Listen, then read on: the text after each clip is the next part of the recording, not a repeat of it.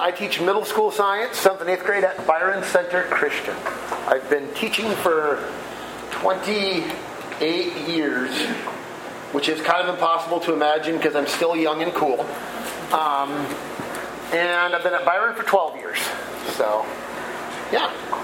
Good, and I think I got a chance to chat with all of you, but I'm Jane Gensink, and um, I started teaching in K-12. I was in um, upper elementary and then middle school level.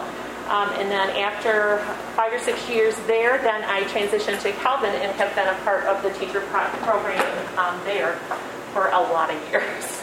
Um, so we are thrilled to be here. We're, we're grateful that you have come to think with us a little bit about how we can partner um, as K 12 practitioners and um, the university teacher prep program. Um, Clay and I, as we thought about um, what we wanted to share with you and the um, opportunities we wanted to make you uh, make you aware of, we tried to think a little bit about what experiences we've had, and so we've put together a bit of a presentation. Um, but as I was saying to um, each of you as we walked around, we really want this to be a valuable experience for you, so we want to make sure that we answer some of the questions that you might have um, as well.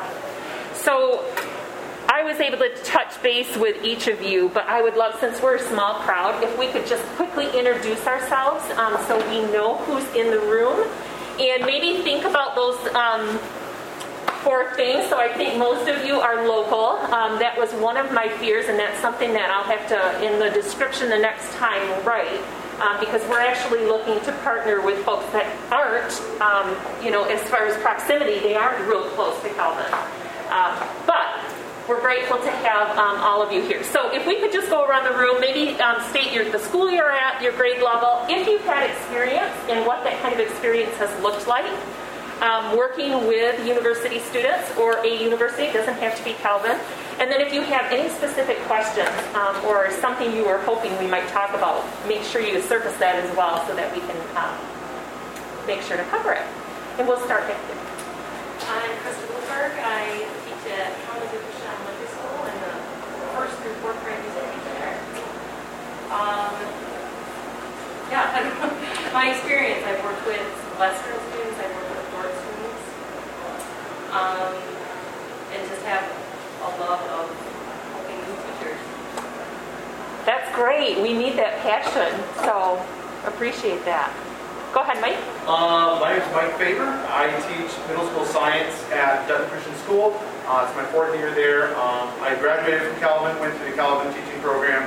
Uh, Jane was my professor, adjunct professor, which was awesome. Um, I recently have gotten out of doing this last spring. I had a student teacher from Calvin, which was awesome. Uh, she now teaches at Hudsonville Christian School. Um, I've also worked with uh, Jim Jadrich and Crystal Bruxvoort uh, and Ken Bergwerff, uh, science chairs at Calvin in their education program to host um, teachers or aspiring teachers to do science stuff in the classroom, um, teach a lesson or something like that. So um, questions, interest, I'm just interested in continuing the partnership because I love it. It's great. Um, so, you know, you know, more information is good. So. Good. Thanks, Mike. Sean? Um, I'm Sean Zylstra. I do, um, I'm the coordinator for fifth through eighth grade um, ESS at Grand Rapids Christian Middle School. Um, last year, I had a grad student with me for a little while, um, and I've also had, I think they're 202 students, Yeah. um, which works out great for me because they can do those small group, um, working with students, really get to know them, and then also observe them in the classroom. Um, yeah. Any questions now or later? If you have a specific question that you're hoping we answer, that would be helpful to know what it is. Okay. Um, I think I think what I would like to know, or one of my questions is like, how can we how can we work um, together better Uh-huh. to get more students in the classroom and to get them um, more hands-on experiences, especially if they're not traditional students. We're going to talk about that. So thank you, Sean. I appreciate that. I'm Lyle Mulder, the administrator at Anchor Point Christian in the heart of Wyoming, Michigan. We have a uh, preschool three through sixth grade program. We have had um, TAs and um, student teachers in our building from several different universities, and just the experience to uh, see their eyes widen as they see what kind of student base we serve. Uh, We have a lot of traumatized children. We have quite a wide diversity of students, but we're very small. So it's, it's a uh, neat experience to watch them learn and grow and here to find out how we can be a part of Calvin University, put the faces back together and and get some, some students in our building too. Nice, thanks. And I'm Jane Vanderbeek. I'm a high school Spanish teacher at Holland Christian High School, and I've had a number of student teachers over the years for both Hope and Calvin. And congrats on 25 years. Yeah. Oh, were they just deal. acknowledged this morning? Okay, great. And I'm Tim Lutz. Uh, I teach at Legacy Christian School and then also serve uh, for one part of my time uh, in some administration uh, things, really uh, putting out fires uh, and working with Teaching for Transformation. Um, I've partnered with Calvin for student aides and student interns. Um, in past years, haven't done that in a few years. Um, we've all, I've also had students come from uh, from Grand Valley for some uh, small things as well um, in the science capacity, and then also um, even before that, in when I was a fifth grade teacher. Um, and it's always uh, such a great thing, but um, yeah, I and uh, but it's a it it takes knowing somebody and connecting, and so I'm eager to see how uh, see your story and hear your story about that. Good. Well, the great thing is, is we have folks in the room who are already connected or interested. So maybe we have to do less selling and more Yeah. conversation about um, how we can do this and how we can invite you into it. So our plan was really to talk a little bit about why, um, then talk about what, and how do we get started. And so I'm going to actually, Clay's going to get us started with Yep. the why um, and talk a little bit. We actually think it's that there are benefits um, for all the stakeholders. So um, Clay will start out by just talking a little bit about those first three. For Yeah, so I've seen benefits in this, and I'd be very curious to see it, especially if, if you guys have had some of the, the same benefits. Um, on the personal front, it makes me a better teacher, I have always found. Um, getting a fresh set of eyes in there and looking at what's going on, sometimes picking out things that I didn't notice or things that I've done for a long time. Um, this is right into the good questions. They've asked great questions about my teaching. Why did you do that? Why did you ask that question? And as somebody who's taught for a while, sometimes you just kind of do it automatically, but it makes you think, why did I ask that question? Or why did I do that? And it makes you evaluate what you're doing, I think, which is great. I'd imagine many of you have had that experience. Um, they help me teach intentionally. Not that I don't always teach intentionally, but they really make me think about. So I'm not only teaching to my kids, what am I showing this teacher here, this this new teacher, which is If I great. could just jump in there. Yeah. Interestingly, for us, we always do um, a survey at the end after teachers post our students, and I can say um, there is consistently comment about the fact that it puts me, it makes me, um, I move to my A game, right? Because I'm constantly thinking about I'm modeling pedagogy to students, to, to new teachers, as well as teaching my K-12 students. So I think that's pretty consistent that um, those that, oh, this is, you know, thinking about posting a student um, as an aide or an intern. Oh yeah, and new creativity. Um, I've got some activities that I use in science that have been brought in by student teachers. They they come up with this idea, and I think, man, that's great. Can I use that too, like in the future? I'm like, oh yeah, have at it. Um, those are some of the, the great things. And and finally, it's just it's just fun. For me, it's just great to see this new teacher get it, you know, and, and see them figure out what God designed them to do. So how many these things echo with all of you that have had these as student teachers? I would I figured so. So I'm not going to spend a lot of time talking about them. Whoops, too far. It helps my students. I didn't skip one there. Nope, there we go. It helps my students Um, when they work with different, I mean, they're going to work with different teachers and co-workers in the future. Um, I think it gives them some of the skills of how to learn. How does this person work? How does this person teach? How do I get along with them? Um, and it gives them ownership of the learning. One thing I always make a big deal of when I have a student teacher coming in is telling my kids, you guys are you are partnering with me to teach a new teacher. This isn't just about me teaching a teacher. This is you guys.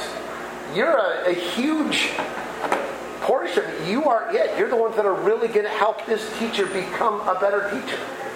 So, and they, they tend to take that quite seriously, which is kind of fun because it, it gives them some pride in, in what they're doing there. I've had parents come back and say, yeah, my, my son came home and was telling us at the table tonight about how he's going to teach this new student teacher and it's going to be great. I was like, excellent. Usually it's good they're going to teach them how to manage. yes, that's most of it. Teach them how to manage different ones. It helps my school. Um, teacher interns visit other classrooms and it helps other teachers. I always encourage when I have a teacher intern, you know, go go observe this teacher once and ask them questions. And always tell the teacher, you know, they might ask you some questions, and that's that's good stuff. Um, we have actually hired teacher interns when there's an opening at our school. Um, what a better way for them to get to know the school? And you talk about a wonderful long-term job interview. When you have a student teacher who is really ticking the boxes you think man we're going to have an opening. This is fantastic. Works great. We have one right now a first year teacher that had that exact thing this year. Um, and it helps fulfill our mission to provide for the children of the christian community an excellent education rooted in god's word preparing them for lifelong service in the kingdom it's all a part of what we do at our school. We don't I just. jump in again? Yes. Sorry. So one of the, um, on that, that second point you made there, we've hired teacher interns. So we do actually tell our interns when they go out, this is like a semester-long interview for you. Um, so you're thinking about, is this intern or is this teacher candidate a good fit for our particular school? But we're also having that conversation with them. Is this school a good fit for you? And so if I could just put one little plug, our candidates notice which schools partner with, in my case, Calvin University, but the same would be true for all the other teacher prep institutions. So what often will happen is um, usually it's in February and March that I start to get phone calls from administrators. Within the last year, it's constant. I, this week, I had multiple administrators from different school districts reach out to me. So I have one local district, suburban district. They have four uh, family leave positions happening, and they don't have any applicants. Um, we have a high school that's reached out to us. So what happens is when they come to us and they say we're looking for teachers, when I share those openings, or when, when our career service shares those openings with our students, if your school has not been partnering with Calvin throughout the program, they tend to just flick right through them. Um, but if they say, oh, you know what, that's the school that we worked with in my science methods course, or that's the school where we worked when we did our student observations, for whatever reason, to a young teacher candidate, it surfaces and they say, oh, I want to look at that job description or I want to look at that particular vacancy. So that would just be my plug for all of you to say, you know, we think we have great candidates um, that we would love to help bring into your school communities. But I would encourage you to think early about how you can be partnering and interacting with these students um, because it will help you see who they are, but it also it will help them feel more connected and they're going to be more likely uh, to be interested in one of those positions. It's always tricky when we get a principal who um, or an administrator who says, "I've got these positions, and you know, do you have any candidates?" And we'll say. I wish you had taken an intern this last year. That would have been a great in. Even if that intern wouldn't fit the position, they talk to their friends and they can help, um, you know, make those connections. Yeah, that's. a Little plug. Oh, yeah. Huge. I'm going to help my community. I mean, as a whole, we don't get new teachers without training new teacher, teachers. What a great opportunity to engage with diverse young adults who may be our colleagues in the future. I mean, this is this is a chance where I always think, as a teacher, this is part of my giving back to the institutions that created me, that, that brought me to be a teacher. And I mean, to me, as Christians, this is just one of those things that we should always be doing is engaging in that way. And also, if we have great things going on in our schools, other schools can learn from us. I mean, I, I sometimes think we try to hide, like, oh, we have this going on, we want to keep it our secret. We shouldn't be that way. We are a community of Christian educators. We should be doing everything we can to be the best all around. And the other thing that I didn't put on here that I should have is I have had student teachers uh, who have been fantastic. And when I hear of an opening from a colleague in a different school, I'll tell them, you need to contact this person. I'm going to tell them to apply, but this student teacher that I had, she would be amazing in this role. Um, that's one of the one of the great joys I think when I can have this student teacher and can recommend like, hey, you need to go to this school and talk to this person because I think you'd be a great fit. It's a wonderful way to help our community, larger community out. Okay, so Clay's um, experience has been primarily limited to working with teacher interns. Those mm-hmm. are part time students, typically in their junior year and um, senior students who are doing their student teaching. But the opportunities to partner or for us to collaborate extend far beyond that. Um, and one of the things we know is that it's so important for our teacher candidates to have connections in what they will call the real classroom or the real world with real students. Um, what that does is it allows for that connection between the theory that they're learning in class and um, the real lived experience. I think it really helps our students take this head knowledge and move it to more of the heart and the doing. Um, so, Sean, early, you asked a question or you said, How can we partner with some of our non traditional students? Um, that population is increasing greatly at Calvin University. So it might be, um, when we think about a non traditional, it might be that it's um, a student who is coming back as a second career. Um, more often, it's a student who maybe never finished their four year degree, never obtained their BA, and they maybe started in English and now they're thinking, you know what, I think I actually want to teach English. So then they move into the English education program and they're trying to then get that teacher certification. So, one of the things that we have tried to do is we recognize the value in this real experience in the classroom with your learners, with the P12 learners. And so, we've tried to um, increase the amount of um, the number of opportunities that our candidates have to be in the field. Some of that is being pushed by the state. Um, you may have heard that state certification is changing in, in Michigan. And you might, if you didn't, you may want to go to the section on certification because um, so many of you are probably certified K through 8 or 6 through 12 in your area of specialty. Um, the state has now changed those bands, so it's K through 3. Well, actually, there's a birth to K band, a K through 3 band, a 3 through 6 band, a 5 through 9 band, and a 7 through 12 band. And then there's K 12. So Spanish, you'll be K 12 still. That won't change. Um, and then there's a special ed band as well. But what that means, another part of that, as those bands have shrunk, what they're telling us, um, or what they're requiring all of us as teacher prep institutes to do, is say your students need to have experience. If they're going to be certified, so they might go for two bands, a K3 and a 3 6 they have to have experience in both of those grade levels. And we say, yes, we fully agree with you. In fact, we, we've been doing that. We've tried to make sure that our students have those multiple opportunities. Um, the other thing they're saying is we need to increase that clinical time. So P12 field work, um, the state and um, nationally, they'll call it clinical work.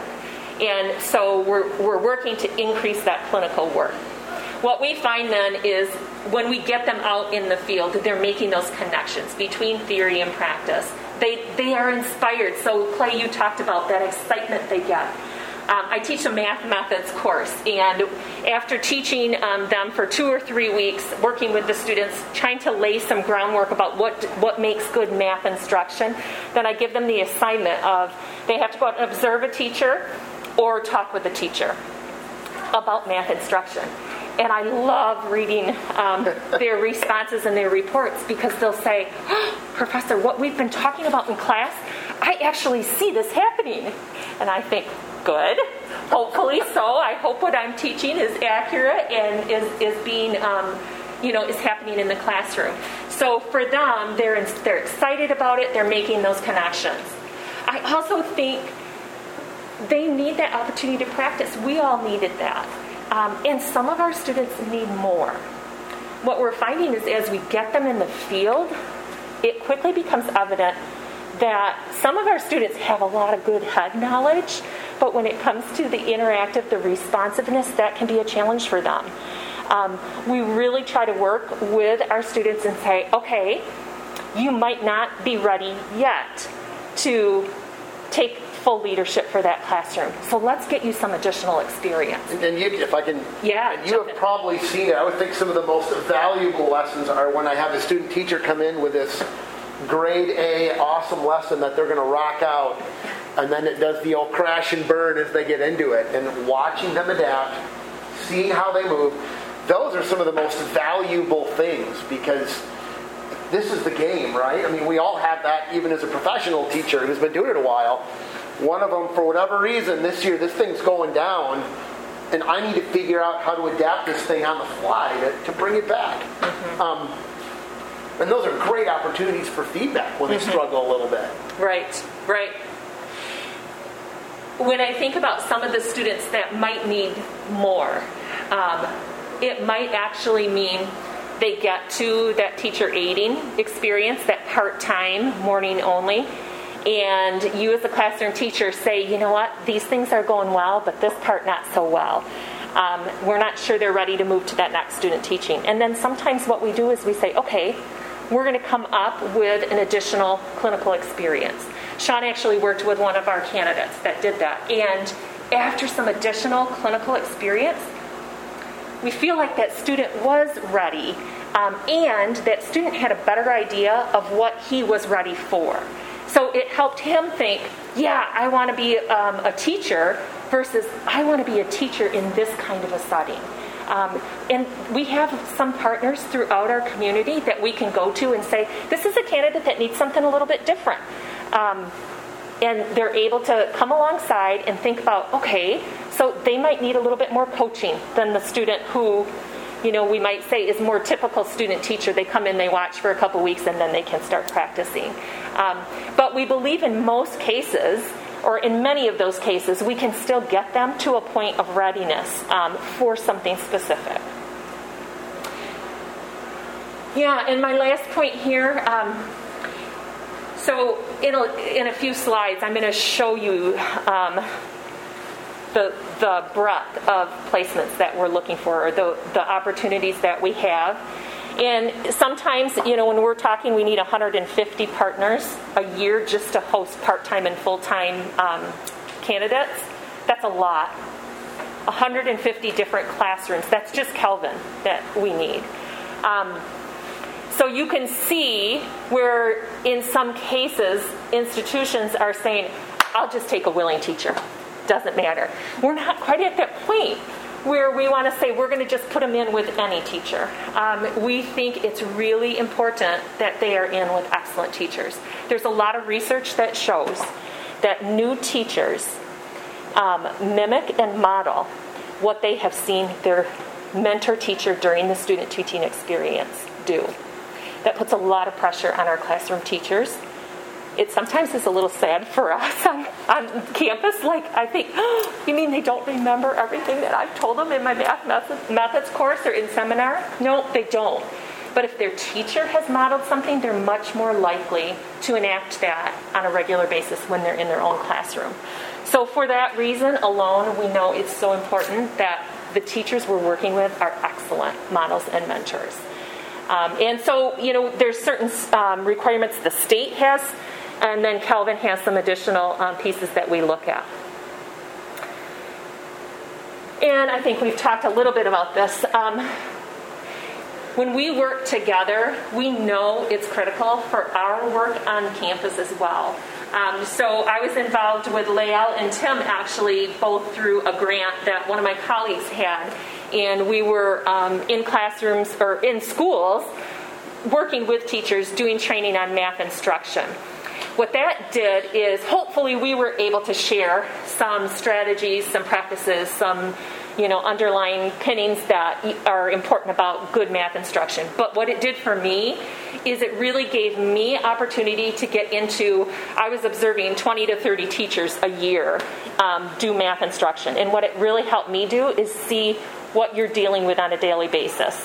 It helped me better understand who your students are and how those are changing when I'm out observing our interns in the field, I always tell them, yeah, I'm watching you, but you know what? I am watching what's going on. I'm watching the interactions in your buildings. I'm watching how you are responding to student needs, and I'm trying to learn from that. And then I take that back and I think about, okay, so what does this mean for me now when I'm teaching my candidates about how to, again, my, my scenario is teaching them how to teach mathematics. Um, so, how do I help them think about that? And it's forced me to adjust my course, what I do. Um, I teach the seminar that goes with student teaching, and we do a lot of we'll, we'll hit a particular topic, and then I want my students to be sharing what they're seeing in their classroom. So we need each other. Um, I think being connected to you makes me a better teacher. It makes me more aware, and we hope that the same is true when you're connected to our students. It's, it's helpful for you. This this um, slide in, or this uh, icon in the middle is so true. So as I said to you, um, the state has requirements for certification. Just like you are all held to K 12 standards, we are held to standards for teacher preparation, and we are required. All of our teacher preparation institutions, we must have partners in the P 12 world we must have clinical experiences for our students. So we literally cannot do our work without you. Um, but it, you know, our, our desire to partner with you goes far beyond just that standard that we need to meet or that requirement we need for our, um, for our accreditation. It really goes to what we believe is important and valuable um, for our interns. The language that we're shifting to is that we are all clinical educators. When we're talking about working with teacher candidates or folks that are going to that are pursuing teacher um, certification, we're clinical educators. You and I together. It's not just me and my role. And we talk about co-constructing mutually beneficial partnerships where there's shared accountability. So that brings us into so what does that look like or how, what could it look like? Yeah, so this is just an in between slide. I found it really interesting, the theme for the convention. Um, I thought, how fitting is that, right? It's all about equipping each other, equipping our new teachers, and trying to build. exactly um, what the program is. Yeah, yeah, that's what we're trying to do. Okay, so let's talk a little bit about these different opportunities. When we talk about co constructing, it means that we're co constructing our programs together. What does it mean? What should someone have to go through in order to become a teacher or to gain teacher certification? What should these teacher prep programs look like? And what we have tried to do is invite all of you, P12 teachers, practitioners, into helping us design it. So Calvin's program is going to shift significantly within the next year, year and a half. We'll start new coursework already in the fall. And what we did is there are people from your local institutions that spoke into what these program, what these classes should look like. So I got together with um, some math educators, and then I got together with some folks who have just provided input to the program in general. And they looked at what our goals are, and they looked at, okay, how many clinical experiences do you think is necessary? So that's that level of program feedback. If you say, you know what, I am not at a place where I can take a student teacher full time but you say, I, I think I have something to contribute to the narrative or to the conversation, then it might be that you say, Oh, I'd love to get involved in just providing that program feedback. And at the end, there'll be a little thing that you can add your information to. Add, go ahead and add it, and then as we have opportunities, that gives me kind of a pool to pull from to say, oh yeah, they said, you know, this person said they'd be willing to help. Um, presenters. So we're always looking for P12 practitioners to come and make a presentation on something that you're passionate about or maybe an experience you've had. So just a quick little example for the class um, that I teach with the student teachers. Um, we are next week we'll be talking about the importance of collaborating with families and caregivers and um, i sent out an email to i've got my little pool of, of folks that i go to and i said hey I know it's hard for you to come in and you know get a sub and do all that kind of thing. But what about this? Would you be willing to make like a three, two to three minute video clip of yourself saying, "Hey, here's two tips about how to work with um, parents and families." Oh my goodness, that far exceeded. I, I, had four or five different teachers that said, absolutely, I can do that. And I said, it, it can be like as easy as a selfie video that you do. Don't have to worry about it. And on Saturday, I get a text from one. She's like, well, I'm on take number 15 but she had gone to school. She's like, Well, I wanted to be able to show some different things that, that were happening in our building. And she happens to be at Ridge Park Charter, which is a very diverse charter um, public school. And she said it's so important for them to see. They have 48 different countries represented in their school. And they have a hallway of flags. And she said, You know what? I can talk about it, but for me to show it and show how all the kids underneath. So she had made this whole little video, far exceeded what um, I had expected. But the power that that will have when our teacher interns see that far exceeds what my words would be. I could tell them about that, but for them to just hear a teacher who's living it is powerful. So that's one way. Um, but many of us on campus are always, are looking for teachers to come in and share from your own experience. Open your classroom for observation. So I gave an example from my math class where I send students out it actually is hard for me to find people that are willing to do that. And so I would just challenge you to think about it's it's on my end, I think, oh, that's a pretty easy lift, right? I don't expect you to do anything different than you're normally doing. It's just saying, yeah, I can have two or three students come in and observe. Um, they might ask you questions, um, but hopefully you, you see that as an opportunity, like Clay said, oh, then I start thinking about what I'm doing and why I'm doing it. Yeah, I haven't had this one yet, so just sign me up for that. Awesome. Same. Yeah, good. Serve on a partners committee. So we have a committee that's called Partners and Practices Committee, Clinical Partners and Practices Committee. Um, and that is um, a group of school leaders. So we have administrators and we have classroom teachers um, who say, and at this point, you do have to like be committed to Calvin, right? Because what we're asking you to do is really think about what we're doing for teacher preparation as an institution. Um, it's a year to two year commitment.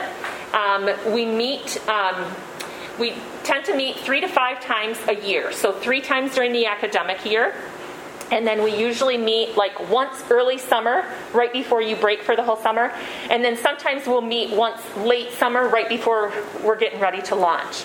So, an example of what we did is as we were revising our program, um, one of the things that we're trying to co construct with our partners um, is a survey or evaluation, not really an evaluation, it's survey or feedback that our students provide for us on their clinical experiences and the people with whom they're working.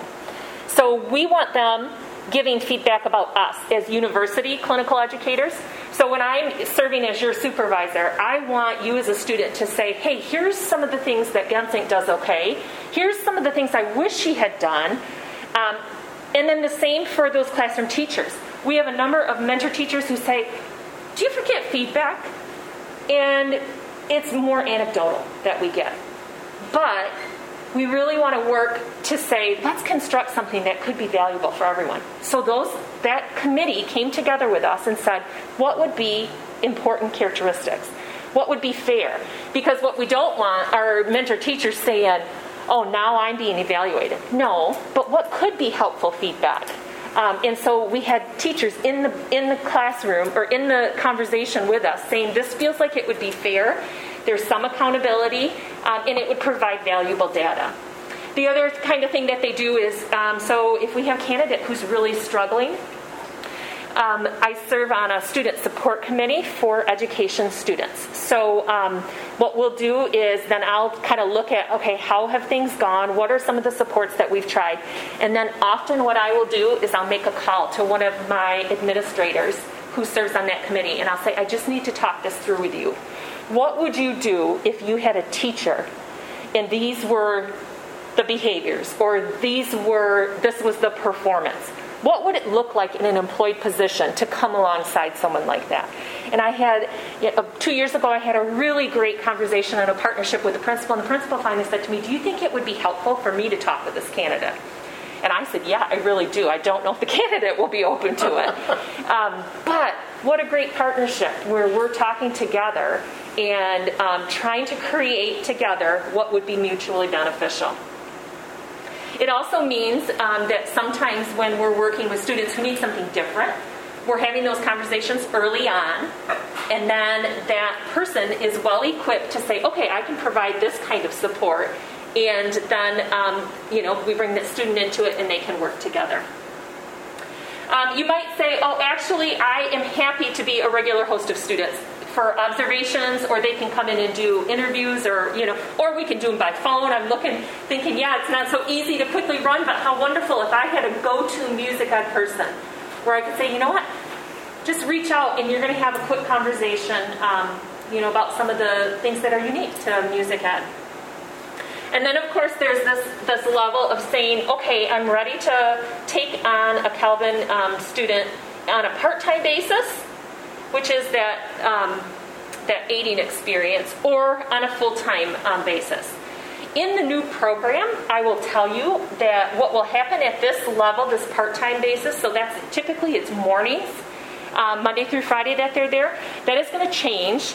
It's still going to be mornings it's going to be um, Wednesdays. Well, it's going to be three days a week. Well, they'll be there for a much bigger chunk of the morning. So it, it um, has in the past. It's been like they're there from eight to 11, three hours. Now they're going to be there from maybe eight to one, 1:30, three days a week. Two days a week they're going to be working with university folks. But what we're they're going to be taking methods courses. So it's going to be later in their program. But what that does for for me when I'm teaching them math methods, instead of me having to give them a project and a something on top or whatever, I'll teach them on one day and then I'll say, now, Wednesday, Thursday, or Friday, when you're in placement, you're going to practice this. And you'll record it, or I'm going to come around and see it. And they'll be in all of their methods courses at that time that they do that, that part time um, placement. The other thing that's going to change is they're going to do two seven week placements for that first, um, that first experience. So if Clay has a student teacher um, for the first seven weeks, and Layal has one. And Layal's in first grade and Clay's in um, middle school. If they're going for both certifications, then they'll flip flop with each other. So you'll still have a student for the full semester, but it might be that you'll have a different one, seven weeks. The other thing that we're changing or that we're looking into is, um, and this is where our practice committee, our partners in practice committee gave us really good feedback. We're looking at the possibility of partnering students. So instead of at this early level, so instead of sending Sean into one classroom and Layel into another classroom, we're going to send them in together to Clay's room. And what we think that that will do is A, that first experience, they really tried to get more small group um, experience. And now they've got a peer that they're a little bit more comfortable with at the same level, and they can do some brainstorming together along with um, a supervisor. And our teachers who serve on this committee, our worry was what are teachers going to say if I if they now have two people in their classroom? And they were like, the more the better, right? Reduce that teacher student, that'll work okay. We can work with it. Um, so the feedback was was especially um, positive. And then um, the full time intern that will still stay the same. It will be a semester, um, and it will be you know those full days. And a semester is 14 weeks long, so that's a, a pretty good chunk of time. Okay, then I have on the bottom co-teach a course, we actually are very um, interested in that.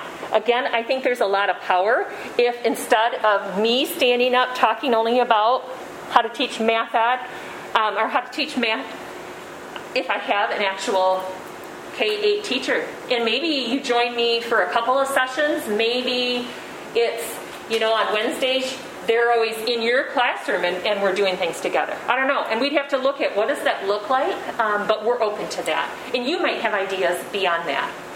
To give you a little scope of what we're working with, so every year we have to find 150 of these placements um, for teachers. So 75 of them are those part-time placements, and then about 60 to 80 of them are going to be full-time placements. So we're talking early childhood, which is they have to have an early childhood special ed placement, which tends to be like a pre K placement um, in some of our center based schools. So we don't typically use our Christian schools for that because the Christian schools do that a little bit differently. Um, and then they need, um, oh, and then we have the, the elementary, the secondary, and we need special ed placements. Our special ed placements are actually the hardest to find, which is really, we're a little perplexed by that because we know that's a high need area.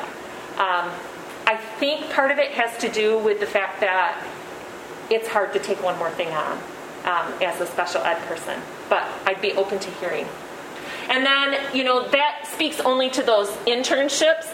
Then we've got all those other opportunities where we're trying to get students to observe, to hear from you in the classroom, um, whatever that might be. And while we're doing that, we're trying to also ensure that our students have diverse placements. So um, we want to make sure that if they've grown up in a P12 private school, that they also have experience in a public school setting. If they've um, been in suburban ed, we want them to also get an experience in more of an urban placement. So we're trying to make sure that they have diverse placements. Our number of international students is increasing greatly, um, which we think is really exciting. They bring so many um, unique experiences to the classroom. Yeah, that was. I had my last uh, student intern. You want me to kick my mask down, Dan? Yeah, that looks better. There we go. Oh, Uh, my last student intern was actually um, a fascinating story. He was a South Korean born, raised in Eastern Africa missionary kid, which was fascinating. The kids were, I mean, his story was amazing because after he graduated high school uh, in Africa, speaking the language there, he actually had to go back and serve in the military in South Korea. They have mandatory military.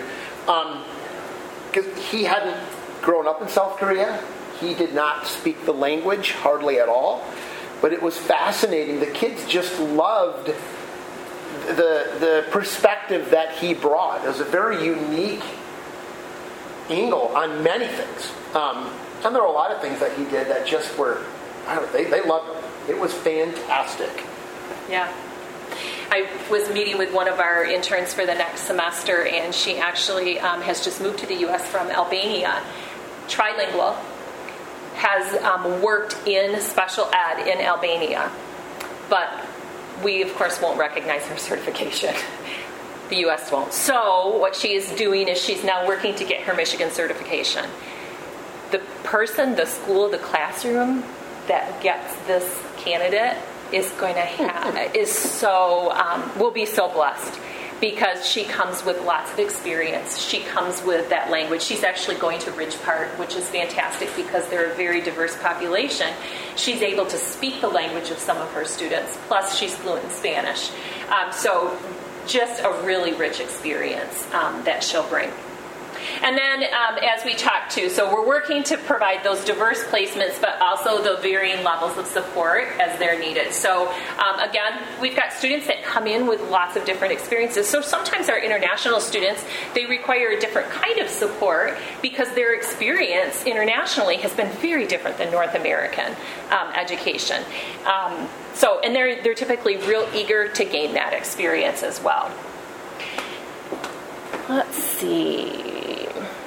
Okay, so what is it? What happens, or what can you expect? Um, we try to provide support and a lot of opportunities for professional development for all of you um, while you're working with us. Um, we do offer a stipend and SCECHs, so many of you are signing for those SCECHs now. You get 25 SCECHs when you host a student teacher. Um, there's always a little sway. But we also think that there's a lot of personal and professional satisfaction um, that can come. Okay, so I'm looking at the class. We've kind of talked about our spiel, but I would love to hear, hear from all of you. I Um, kind of whipped through my portion because I figured you're all pretty much already sold. So Yeah. So as you think about, you know, partnering with the university, are there obstacles that I, that we're blind to that you say, well, this is great, Jane, but this, um, or are there things where you say, you know what, if you want to get more teachers, I think this is what you need to do. I think what comes to mind for me is certainly like what you said, like it's so rewarding and I just feel like I'm giving back and I would say absolutely yes. The other hand, what obstacles is like, I don't know if it's at other schools, but like this year, like, well, there's a budget cut, so now we have to teach an extra class and not get paid for it. And then you're like, I just feel like over the years, like more and more stuff has been put on teachers. Yeah. Like, I know we need a great model teacher, but I don't know if I've got the stamina and energy, like, because To it do feels it. like one more thing, because it eats up your prep period, because you're like, Talking you're with them. talking through everything. Yeah. And it eats up your after. it does after- take time. I mean, And there's an it is. investment. So, I mean, I would certainly say, please keep at least doing the stipends and the SCECHs, because Yeah. you don't go into it for that. No. At least you're like, okay, at least I'm gonna get something. Yeah. So I think the obstacle is, do I have the bandwidth? Yeah, to do this because it is, especially the the interns. teaching. Yeah, I mean, it is all consuming. Yeah. If you want to do it well. yeah. Okay, thanks.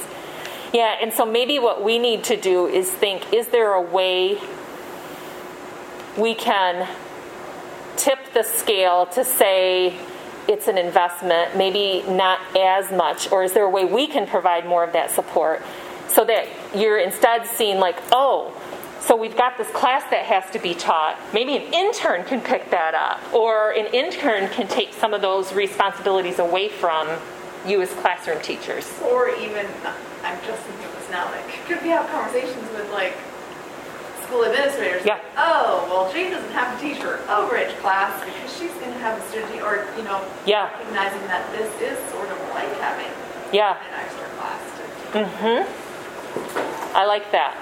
And we are we are doing some creative thinking with schools. So I'll come back to that after Mike gets to share. Go for Um, it. I think that, I mean, I had my first student teacher last spring, and I had had interns before that. I always felt a lot of hesitation to invite or be open to doing it because I, I just didn't really have a lot of confidence in that, like, what do I have that you want to see? Oh, Like, really, you want to, like, I, I mean, I'm a young teacher, I've only been teaching for 10 years, and, and I'm always like, oh, I don't know if I do anything special, I, I'm not sure, but, and so for me, I think it was really rewarding for, uh, for Jim Jadrich and for Ken Bergwerff, when they were there, when they saw me teach, and when they, you know, they, they really encouraged me and said, hey, you know, we really love how you do this. Okay. We really would love, uh, so even just like having your your professors or even like you, Jane, or other teachers who have done it say, you know, we see a lot of cool stuff. I think you would really benefit from having a student teacher because there's so much cool stuff that they can learn from you. Mm-hmm. I mean, like I love the stuff I do, don't get me wrong, but I also was like really nervous about going into it knowing like, I hope I don't screw this person up too bad. because some weird stuff. Yeah. But, you know, so well, and so that's interesting because that can, you know, we can even shift our communication patterns a little bit. One of the things we struggle with is many of our schools um, administrators really want us to funnel our requests through them. And I understand why. They're trying to manage the bigger picture and make sure that, you know, the same set of students aren't getting a student teacher in that subject area for three years in a row. Um, though I would argue that there's research to show that's not a bad thing if they do.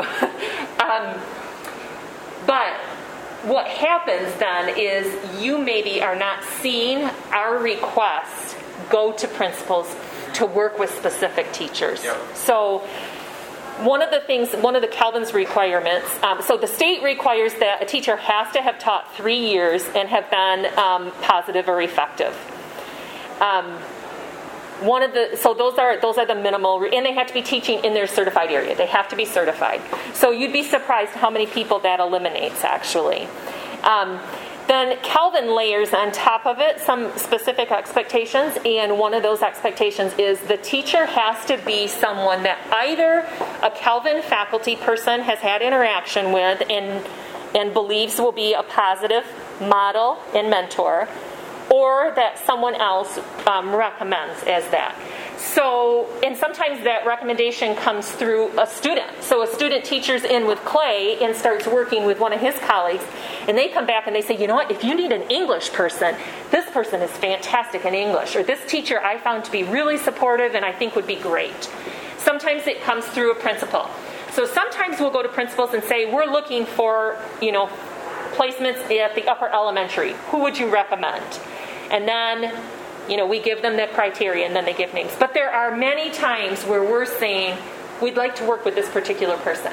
And what I'm fearful of, because when we don't hear anything back, then I'll, we'll circle back. And in defense of the administrators, they've got, you know, 200 things going on too, I get it. And they'll say, oh, I sent an email out saying Calvin needs student teachers. Okay, that's one way to do it, but it's then you're not getting that feedback yeah. that we actually want to work with Mike because we have a student in mind. We interview all of our teacher interns and then we try to pair them. So as um, so I work with a K eight. As I get to work with teachers, I start to know. Oh, okay. Clay, Clay can handle this kind of a student, or this student would really thrive under Clay's mentorship. But this student might do better with Jim, or whatever. Um, and then at the secondary level, we rely on our discipline folks. So that's Ken or Jim Jadrich and Crystal Bruxvoort at the secondary level. Language would be Abe. So we've got someone in each of the areas, and they know well their colleagues out in the field, and then they're pointing us to those people. But that, I mean, that's an easy fix. So then maybe I just need to say to an administrator, and some of them are great. Some of them will say to us, "You can go directly to the teacher. That's fine." But some of them, are, you know, I can't. Yeah, um, even like their emails to us, it's like, "Hey, if you want a student teacher, emails back. We're like, well, gee, that's a lot of pressure on me to like make that decision myself. It, they don't say like, okay, so been specifically identified as somebody who we really want yep. to work with. Like that would be more like, oh well, they want me. Okay, then it's not really my decision to yeah. choose to say yeah, I guess. Say yeah. Yes, but they actually want me to. Okay, that makes me mm-hmm. feel more, a lot more comfortable. Okay, that's helpful. We can. That's easy. Something we can try to tweak on our end. Any other questions or feedback or things that you would say? Like at one point, I had a mentor teacher who said, Hey, if you can get me a pass into the fitness center at Calvin, I'm in. And I thought, fitness center. That's the best way. Yeah, and I was like, oh, I never thought that that would be attractive to someone. But do you realize there's students in there too? And you're, but Whatever. I can see that being a draw. Oh yeah. I or, mean, some of us are not self-conscious at all, so whatever. I don't care. we used to offer like um, tickets to um, the theater production, and what we found is no one came. So we stopped offering that. Um, so that's where you know feedback from from you all can be really helpful. We did have um, for a while we offered um, like a coupon towards a grad class or workshop. And because the university has made a shift in how our graduate programs are offered. We can't do that anymore. But if I hear from you all that that's valuable, I'll go back to our people and say, they're telling me, you know, that that would be incentive um, to continue. I think the SCECHs are huge. Okay. And that's a state thing. I actually applied to get them for our um, part time placements, and the state denied it. I tried because I thought, you know what, why not? It's just half the time.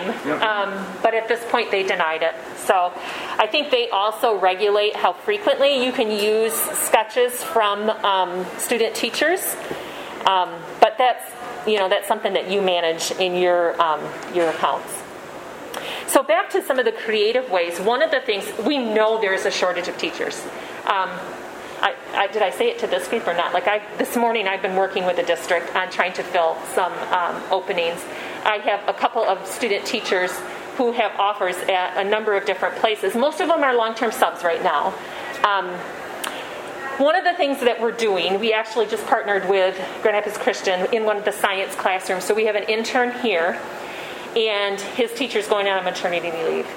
Um, right now, the state is allowing student teachers to step into paid positions, and um, that can be counted as their student teaching. It's not something that we put out there to all of our candidates because they don't get that modeling and that mentoring that we they, we know that they need, but some of them are ready for it. Well, and actually, we were talking. So, get, Holland Christian, we, they had a need for a Spanish teacher last year. Could not find anyone. We had a Spanish student teacher who we knew was really strong.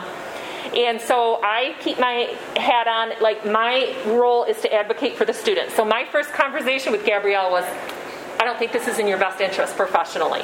And she'd say, Well, why not? And I'd lay out all the reasons. And then I'd say, However, there are benefits, right? This is going to give you a great experience. You're, you're going to be the teacher. Um, and in this case, Holland committed to providing mentoring and modeling. So, Jane, I think you were in that role, as was a principal, and our Calvin person went out and supervised um, as well. Christian High, so this student, his teacher's going on um, family leave, so he's been able to student teach for six or seven weeks. He'll step in during family leave. There's another teacher in the building that's going to take over that mentorship role. And in that way, we feel like we're trying to, you know, partner, and that's where that mutual benefit um, comes in. We're also having early conversations with some of our high schools about pre college programming. So, the Kent ISD, if you're in Kent County, um, they now have what's called Teacher Academy, and it's for um, juniors and seniors in high school. And they actually do they do a class, and then they do like a student teaching. And what we're doing is working with them to say, and then how could they actually onboard to a university prep program? We'd give them some credits for what they have, so they come into the university with credits, and they could streamline right into our teacher prep program. And then what we what we're working on is then how can we bring them back to Kent County schools? So keep them, kind of fill that pipeline. Um, and some of the schools are they're actually quite excited, and they're saying, hmm, if we could handpick and say, yeah, this student is going to teach in you know Grand Rapids Public Schools, and we'll take them for all of their stuff when they're at Calvin what a great way for them to groom a particular teacher. So we are trying to be creative in that way. Yeah. Any other ideas or questions that you might have? This has been pretty easy with everybody already having a student I know, teacher. we didn't My really job on this presentation was pretty light. So thank you for Yeah. Well, I would just say thank you to all of you. So if you're ready, you know, partnering with us, um, know that we appreciate you. We cannot do our work without you. And know that you're giving to the field um, by doing that work, whether it's giving feedback or hosting an intern. We know there's different levels um, of effort that that requires, but we hope that it's beneficial for all of us. And if you go to um, on your uh, if you picked up a sheet there's a QR code. Otherwise, on the presentation, you can just do the QR code, and there's a little form that you can fill out. You can also give me names of colleagues where you say, This person should be hosting. I'm a mentor teacher. And then I have to figure out a way to get that back, you know, like Mike says. Then I have to say, Hey, you've been recommended for hosting. Um, and that maybe makes a difference. Because I think teachers need encouragement, and that, that's maybe that encouragement piece um, that they need. So thank you so much. I hope you have a wonderful rest of your conference. How wonderful to just be together with other oh. folks who are committed to this good work. So especially after the not being together. yeah, right, right. So thanks so much. You're welcome to grab a card, send an email to me if that's easier. There's a few stickers left. You can grab those. Take your shirt. Oh, yep. sweet. Yeah. Oh, oh good night. Sign a sheet. Yeah.